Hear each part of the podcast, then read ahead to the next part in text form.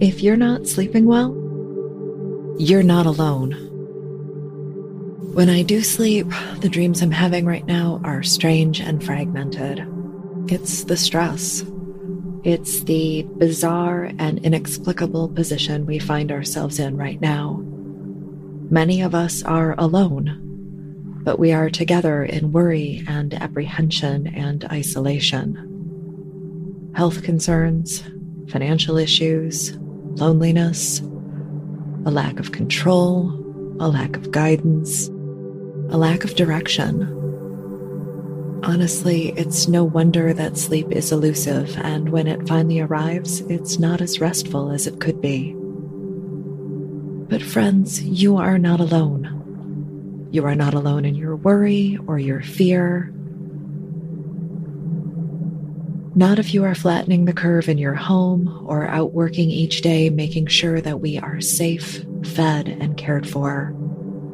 You know, I struggle with anxiety on good days, and the current situation has me feeling numb and tired. I'm also perpetually hungry and filled with guilt every time I dip into the pantry for half a dozen Nilla wafers or a spoonful of peanut butter between meals. And if you're listening to this, you should be safe and comfortable. You should be ready to sleep because this episode is a dreamcast, a change from the usual doom, gloom, murder, and chaos that I share. The whole point of this episode, well, aside from giving me, a history lover, a chance to write about something that I wouldn't usually feature on the podcast, is to give you, the listener, something to listen to that isn't all murder and dread. I'm not shaming anyone. I've fallen asleep to my fair share of true crime podcasts. But for the sake of my mental and emotional health, I've started listening to other podcasts and the occasional audiobook when it's time to sleep. If you've listened to Don't Talk to Strangers, you know that when I was little, I lived with my grandparents off and on for a couple of years. And my grandfather was this amazing, brilliant man, but he was perpetually busy. During the day, he worked for Chrysler Automotive, and he also taught history at the University of Detroit. In addition to that, he was working on his doctorate at the University of Michigan. And he also did all of the home related things that men with grown children were responsible for in the 1970s. My grandfather, he and I were very close, and he was always talking to me about history, and his great and enduring love was the Civil War. You see, when he was a boy, his own grandfather, a Civil War veteran, would tell him stories of the battles, the marching, the hunger and the deprivation faced by soldiers. And this fueled a deep appreciation of history and a strong desire to learn more about what his grandfather endured. And his grandfather, my great great grandfather, he was about 50 years old when he married a woman in her 20s, and they had two children. One of those children was my great grandfather. And as my grandfather learned to love history from his grandfather, I learned a love of history from my grandfather. And I tried to appreciate the Civil War the way that he did, but that period in history never really drew me in. I've always been more interested in modern history. I'm curious about how the events of the last 50 or 60 years influence who we are and what we are doing today. That's one of the reasons I like true crime stories from Michigan. It's not just the crime itself, but looking at what was taking place in the area when the crime happened. So I get to treat myself to a history lesson on that community. A lesson I may or may not include in the episode itself. So these dreamcasts, and I hope to do at least one or two of them a month, they're going to be focused on history, the story itself, it isn't important. What is important is that you are led happily and contentedly toward a night of good sleep. Today's story is an artifact from Michigan history, a tale of creativity, ingenuity, and splendor. We are headed across the pond, as they say, going back in time more than 100 years to where this story truly begins. In Great Britain and France during the 19th century, there were a series of public exhibitions to demonstrate new products, new advances in manufacturing, architecture, fashion. Whatever was new and exciting in Paris or in London was displayed for the public to see and marvel at. These exhibitions would go on for weeks and months, long enough for people to travel to the location and see and experience. Having your items, your creations, your imagination displayed at the exhibition this was a sign of success, ingenuity, and creativity. The Great Exhibition took place in London in 1851. Prince Albert was one of the organizers, and the attendees included Lewis Carroll, Charles Darwin, Charles Dickens, Queen Victoria, and Samuel Colt, among others. And I'm glad that Queen Victoria showed up. It would have been extremely awkward if the wife of the organizer, in this case Prince Albert, didn't at least make an appearance. The exhibition had a rather clunky title by modern standards Great Exhibition of the Works of Industry of All Nations. And speaking of Prince Albert, I watched the first season of Victoria on PBS it was really interesting. I didn't know much about her or her husband for that matter, but after watching, learning that Albert was behind this event does not surprise me in the least. You know, one time I accidentally referred to them as Albert and Victoria in front of a friend who was British, born and raised. He was deeply offended and he quickly corrected me, so I've been very careful not to make that mistake again. So, these exhibitions, they demonstrated the manufacturing and creative ability of the nation, and they were held in Europe and the United States for decades. 1851, London. 1853, New York. 1862, London. 1876, Philadelphia. 1889, Paris. 1893, Chicago.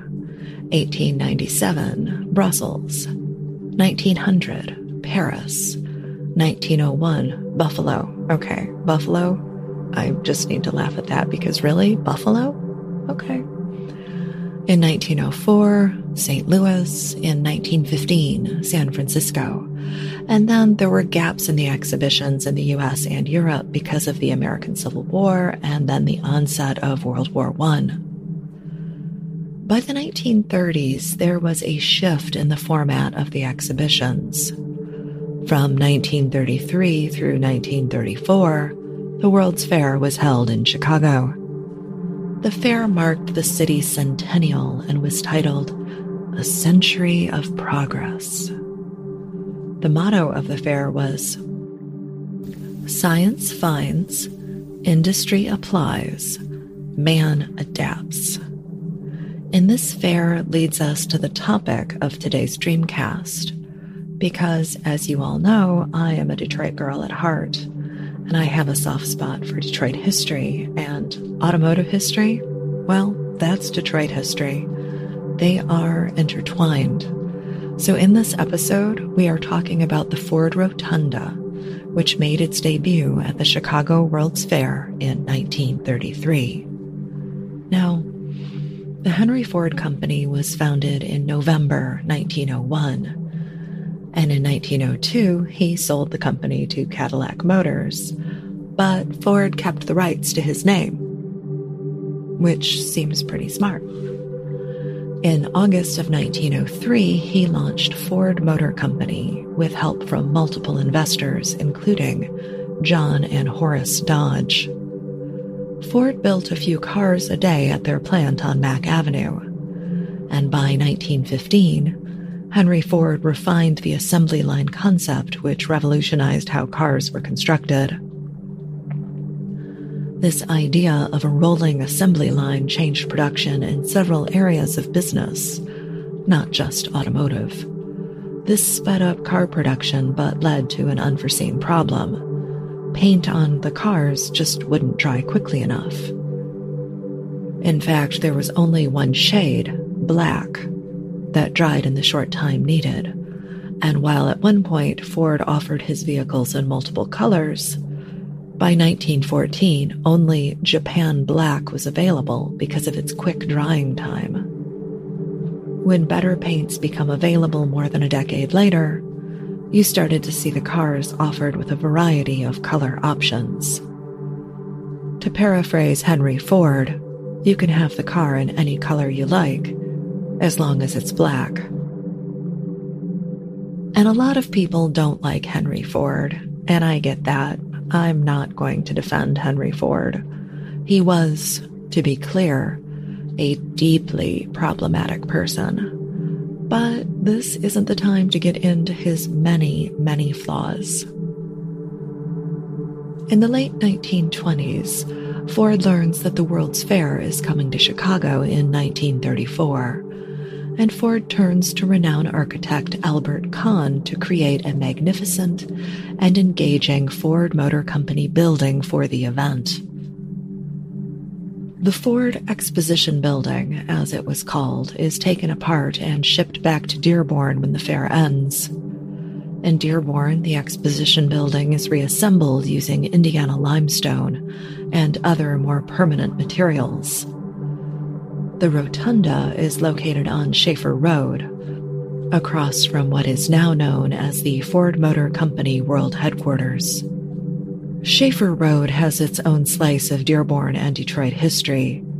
In the 1860s, it was the site of Six Mile House, owned by Joseph Schaefer, and named so because it was located six miles from Detroit City Hall. Six Mile House operated as an inn, a tavern, and a restaurant until Prohibition forced its close in 1918. With Six Mile House closed, Schaefer changed his methods and opened the Schaefer Box Lunch Company, catering the lunchtime needs of workers at the Ford Rouge plant. Schaefer also sat on the board of directors for the Springwells Home Savings Bank. Eventually, Joseph's son or grandson, I'm not completely sure, and I'm not sure that it matters for our purposes today, but one of the Schaefers hired a noted local architect, Louis Kamper, to design a large stone multi story building there. This Mayan inspired granite and terracotta complex was a large building by Detroit standards and was a looming presence in small town Dearborn in the first half of the 20th century. In 1960, the Schaefer family sold the building for $1 million, and over the years, it had many tenants, including Kresge, Dearborn Bank and Trust, Winkelman's, Sanders, and Jo-Ann Fabrics. Back to the site selected for the rotunda. The Schaefer Road location allowed the rotunda nearly 14 acres of land plenty of space for Henry Ford to have recreations built of famous roads from throughout history. The Appian Way from ancient Rome, the Oregon Trail, the Grand Trunk Road, which wound its way through Asia, Japan's Tokaido Road, and a reproduction of the early wood plank version of Detroit's own Woodward Avenue. These roads were lined with the newest Ford vehicles that visitors could ride in if you visited the rotunda, you could take a chauffeured trip through history in a new Ford automobile.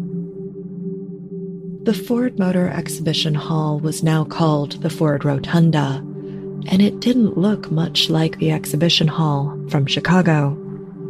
The rotunda was very tall, and its limestone walls staggered to resemble gears in an assembly. Inside the building was a wide and sunny courtyard and the walls of the rotunda were painted with grand murals. The rotunda had five doors across its entryway, and above each door was a sculpted white figure in bas relief set against a blue panel. The five figures represented beauty, power, speed, safety, and thrift. On either side of the rotunda, long wings of the building spread out two to three stories high, and the rotunda was equipped with a 388 seat, state of the art movie theater furnished with blue leather seats. Inside, visitors could see a 20 foot revolving globe, the Ford World, with Ford locations and properties highlighted across the globe. These locations included India, Argentina, Brazil, South Africa, Australia, Great Britain, Europe, and the Philippines. If the whole dimensional, rotating, illuminated globe concept sounds crazy and amazing and over the top, that's because it was. The grand opening of Ford's Rotunda took place May 14, 1936, with dozens of movie stars, celebrities, politicians, and heads of state attending. Musical entertainment was provided by Fred Waring and his band. If you're wondering why his name sounds familiar, Fred Waring was the financial backer and investor in the first electric blender. By 1954, a million Waring blenders had been sold, and scientist Jonas Salk, he used a Waring blender to create his polio vaccine. Back in Dearborn, the Ford Rotunda was a huge tourist attraction, and during World War II, it was closed to the public, the rotunda was used as a school for the Army Air Corps, with a barracks established nearby. The spacious movie theater was used to entertain soldiers. After the war, in the early 1950s, in anticipation of opening the rotunda to the public once again, a massive update of the building is planned. This included covering the open courtyard in the center of the building. But the rotunda could not handle the weight of a traditional roof. So, putting a top on it was going to be complicated. Ford called on noted architect and inventor Buckminster Fuller, who designed an 18,000 pound geodesic dome to top the rotunda. Not only did this give the building a roof, it was an additional draw to an already interesting and engaging location. In the 1950s, the Ford Rotunda was one of the most popular tourist attractions in the nation. How popular was it, you're asking? Well, Niagara Falls, the Great Smoky Mountains National Park, the Smithsonian Institution, and the Lincoln Memorial. Those are the only United States tourist attractions that saw more visitors than the Rotunda. Yellowstone National Park, Mount Vernon, the Washington Monument, and the Statue of Liberty were less traveled than the Rotunda. In 1958, Ford used the Rotunda to display what was possibly their worst automotive miscalculation the Edsel. The Edsel was a commercial flop. You see, a lot of time, energy, and planning went into the launch of the Edsel. The release date, known as E Day, was September 4th, 1957, and a month later, on October 13th, they purchased prime time TV space to run The Edsel Show. But even that didn't help. People didn't like the styling. They also weren't drawn in by the four model options the Corsair, Citation, Ranger, and Pacer. The Edsel had wagon options, the Bermuda and the Villager, and despite offering many options for a variety of drivers, the car wasn't selling. In late 1959, it was announced that it would be discontinued, and less than 3,000 1960 Edsels were produced. The Edsel was a huge failure, and this is after Ford Motor Company poured $400 million into the project. That's nearly $2 billion dollars in today's money. Now, the name of the vehicle, the Edsel, this was the name of Henry Ford's only child, his son, who was named after Henry Ford's close childhood friend, Edsel Ruddiman. Edsel Ford worked for his father, and one of his goals was to modernize the company. Edsel is known for creating the Mercury division of Ford Motor Company, as well as converting the Ford Willow Run plant for bomber production during World War II. Around 1940, Edsel pushed Willow Run to build one bomber per hour for years, and it was during the war that Edsel became gravely ill, likely from the stress and pressure of his responsibilities. The nation was at war, and he took his efforts very seriously. Edsel Ford died of stomach cancer at his Grosse Ile home in 1943, leaving behind a legacy of not just cars, but art. The famous Diego Rivera industrial mural at the Detroit Institute of Arts, they were commissioned by Edsel Ford. Edsel Ford also funded exploration, including the 1926 flight by Admiral Richard Byrd over the North Pole. When Interstate 94 opened in Detroit, it was named the Edsel Ford Freeway. Now, back to Dearborn, back to the rotunda on Schaefer Road. And listeners, this is a place I've seen mentioned many times, but I didn't know anything about it. And I was curious, so here we are. I'm telling you about the rotunda and satisfying my own curiosity, while you, dear listener, drift off to a satisfying and well deserved night of sleep. Growing up in Metro Detroit, I've heard stories of the grand and glorious holiday decor on display at the Rotunda.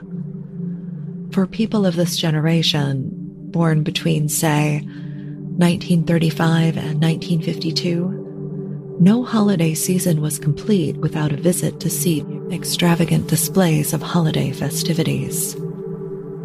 The Christmas fantasy began December 15th, 1953, and it only became more lavish from there. The giant Christmas tree, nearly 40 feet tall, was a spectacular sight, and Christmas fantasy became more elaborate each year. The theme in 1954 was Storybook Land, with Hansel and Gretel, Little Bo Peep, and Humpty Dumpty as just some of the features. In 1958, the fantasy boasted a half inch per foot scale 1500 piece miniature circus with 800 animals, 30 tents, and 435 toy figurines of circus performers and customers. And the nativity scene was always an important part of each year's display, with a life size manger and a glowing star suspended high above. In all, nearly 6 million people visited the Christmas Fantasy during the nine years it was held at the Rotunda. The Christmas fantasy was so popular and so successful that they produced a yearly Rotunda Christmas book. If you're curious, you can look these up on eBay. In 1955, the book's theme was rabbits, and there are dozens of drawings of rabbits in suits, elf costumes, Santa hats. There's even a top hat wearing rabbit bearing gifts. It's really quite sweet. In addition to lavish holiday decorations presented for the families of Ford Motor Company employees, Santa was on site for children to visit. Choirs from local churches were invited to sing and entertain visitors on the weekends. This was a truly magical holiday spectacle. I even inquired in a couple of local Detroit history groups for memories of Christmas at the Rotunda, and every response I received is basically, wow, how could I forget? toys and scenes and animatronic displays and Santa and trees, basically all the traditional holiday imagery a child could hope for. In the photos I've seen of the rotunda at Christmas time, the children and their parents are dressed up boys in trousers and button front shirts, little girls in dresses and Mary Janes with white socks. A visit to the rotunda was a holiday treat, and Ford took it seriously. In speaking with those who attended the Christmas Fantasy, if you were the child of a Ford Motor Company employee, you could select a toy at the end of your visit. One woman, now about 70 years old, said that she always chose the tea set because with so many pieces, it felt like she got a lot. Others mentioned choosing dolls, some dressed in a fancy gown or even a bridal ensemble. Christmas fantasy was a huge undertaking, and holiday decorating and preparation started immediately after Halloween. The theme for each year was planned months in advance, and the entire facility was spruced up in anticipation of a barrage of holiday tourism. Each year was larger and more beautiful than the year before. The building was cleaned and prepared in anticipation of the busiest and most wonderful season of the year. On social media, I saw a comment from a woman whose father worked on the Christmas fantasy she said he was proud of doing something that brought happiness to so many people. On Friday, November 9th, 1962, more than 100 students from South Bend, Indiana arrived at the rotunda for a tour. Remember, there was more than artwork and cars at the rotunda. The grounds held reproduced roads from various periods in history, and I imagine this tour was a great and highly anticipated field trip for students. I don't remember a school field trip being so exciting, but when I was a Girl Scout, our troop not only toured the Henry Ford Museum, we stayed in dormitories on the grounds and took full advantage of the indoor swimming pool. I remember walking along the edge of the darkened museum seeing the shapes and shadows of all the displays in the quiet after the museum closed. Think that if my house had been closer to the Henry Ford, I would have taken a job there just to be near all of that history, but I digress. The Henry Ford Museum was founded 100 years ago, and the collection of buildings, vehicles, ephemera, and memorabilia, it just keeps growing and expanding. If you aren't familiar with the Henry Ford, I'm going to share with you a small sampling of what they have on site. A recreation of Thomas Edison's Menlo Park Laboratory, the chair that Abraham Lincoln was seated in when he was shot, the bus that Rosa Parks was riding in when she refused to move. They have a camp bed used by President George Washington and a Sikorsky helicopter you can also see vintage signage from McDonald's, A&W, and White Castle. And when I say signage, I mean the great big signs that are either erected in front of or affixed to the front of the buildings. Things that are 15, 20 feet tall. In the late 1930s, Henry Ford had the Wright brothers' bicycle shop and residence moved to Dearborn from Dayton, Ohio you can stroll through the building like it's 1905. The Henry Ford is a beautiful hodgepodge of all of these wonderful forgotten items. Then there is the Rouge Factory Tour. You can see what it was like 110 years ago, the assembly line. I could spend days just looking at everything they have when you realize there is so much more going on behind the scenes, it is truly a wonderful place. But back to that November Friday, November 9th. Maintenance workers are using heated sealant on the roof of the building. Michigan winters are tough, and flat roofs require special maintenance. The heated liquid caught fire, which quickly spread to the Buckminster Fuller geodesic dome atop the rotunda. Within minutes, the building was engulfed in flames. Fortunately, the school children visiting from Indiana were on their way out of the building, and employees were able to exit the structure safely. The entire Dearborn Fire Brigade arrived attempting to control the blaze, but the Ford Rotunda was a total loss. Online, you can see photos of the building engulfed in flames as onlookers stand across the street, watching in hopeless horror as the rotunda is left in ruins. Around us was the empire started by Henry Ford. We looked at the empire around us and at its dying queen below. Then We went home. James M. Lysette reporting for the Detroit News as the rotunda burned, November 9th, 1962. In the days following the fire, the community was grateful that no one was killed or seriously injured. But they were saddened to learn that Ford would not be rebuilding the rotunda. The building, which stood just north of I 94 at Schaefer, it exists now only in old photos and the memories of those who visited the space. Those children who gazed in wide eyed wonder at the globe that showed the reach of Ford Motor Company. The children that cruised ancient roads that were rebuilt in suburban Detroit to be ridden on in the newest, shiniest Ford motor cars. The families who dressed up to tour the Christmas fantasy.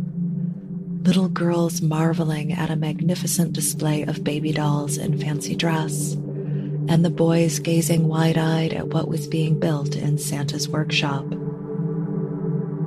Children who took home dolls and baseballs and tea sets. Children who read Christmas books and recall visits to Santa. They remember the gloriously decorated trees and the sounds of choirs singing holiday songs. And as long as they remember, they still have the rotunda while the glory of the rotunda at the holidays was only around for nine years, it lives on in their memories and photos and keepsakes of that time. The rotunda is gone. It's been gone almost 60 years, far longer than it existed. But it is still here. As long as we remember something, as long as it exists in our mind's eye, it is still real. It is both lost forever and with us always. Sweet memories of childhood, of history, innovation, creativity, art, and beauty.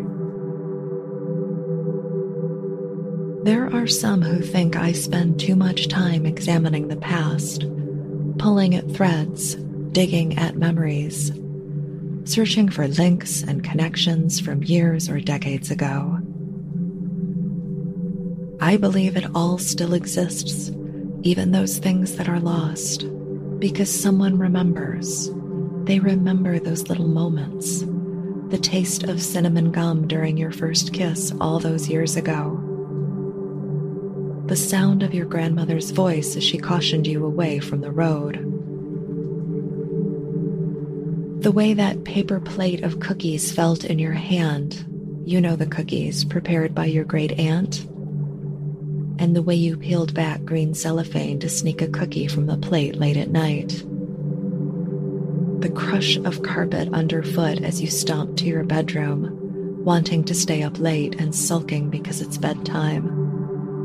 And the dry twist of laces as you tightened your skates for hitting the rink.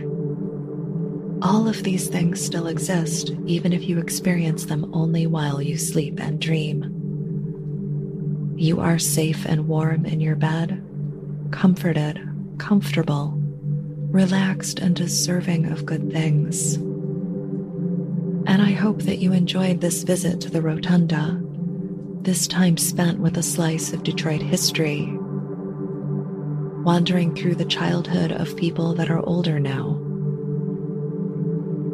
People who have their own memories to reflect on, memories they were happy to share on social media.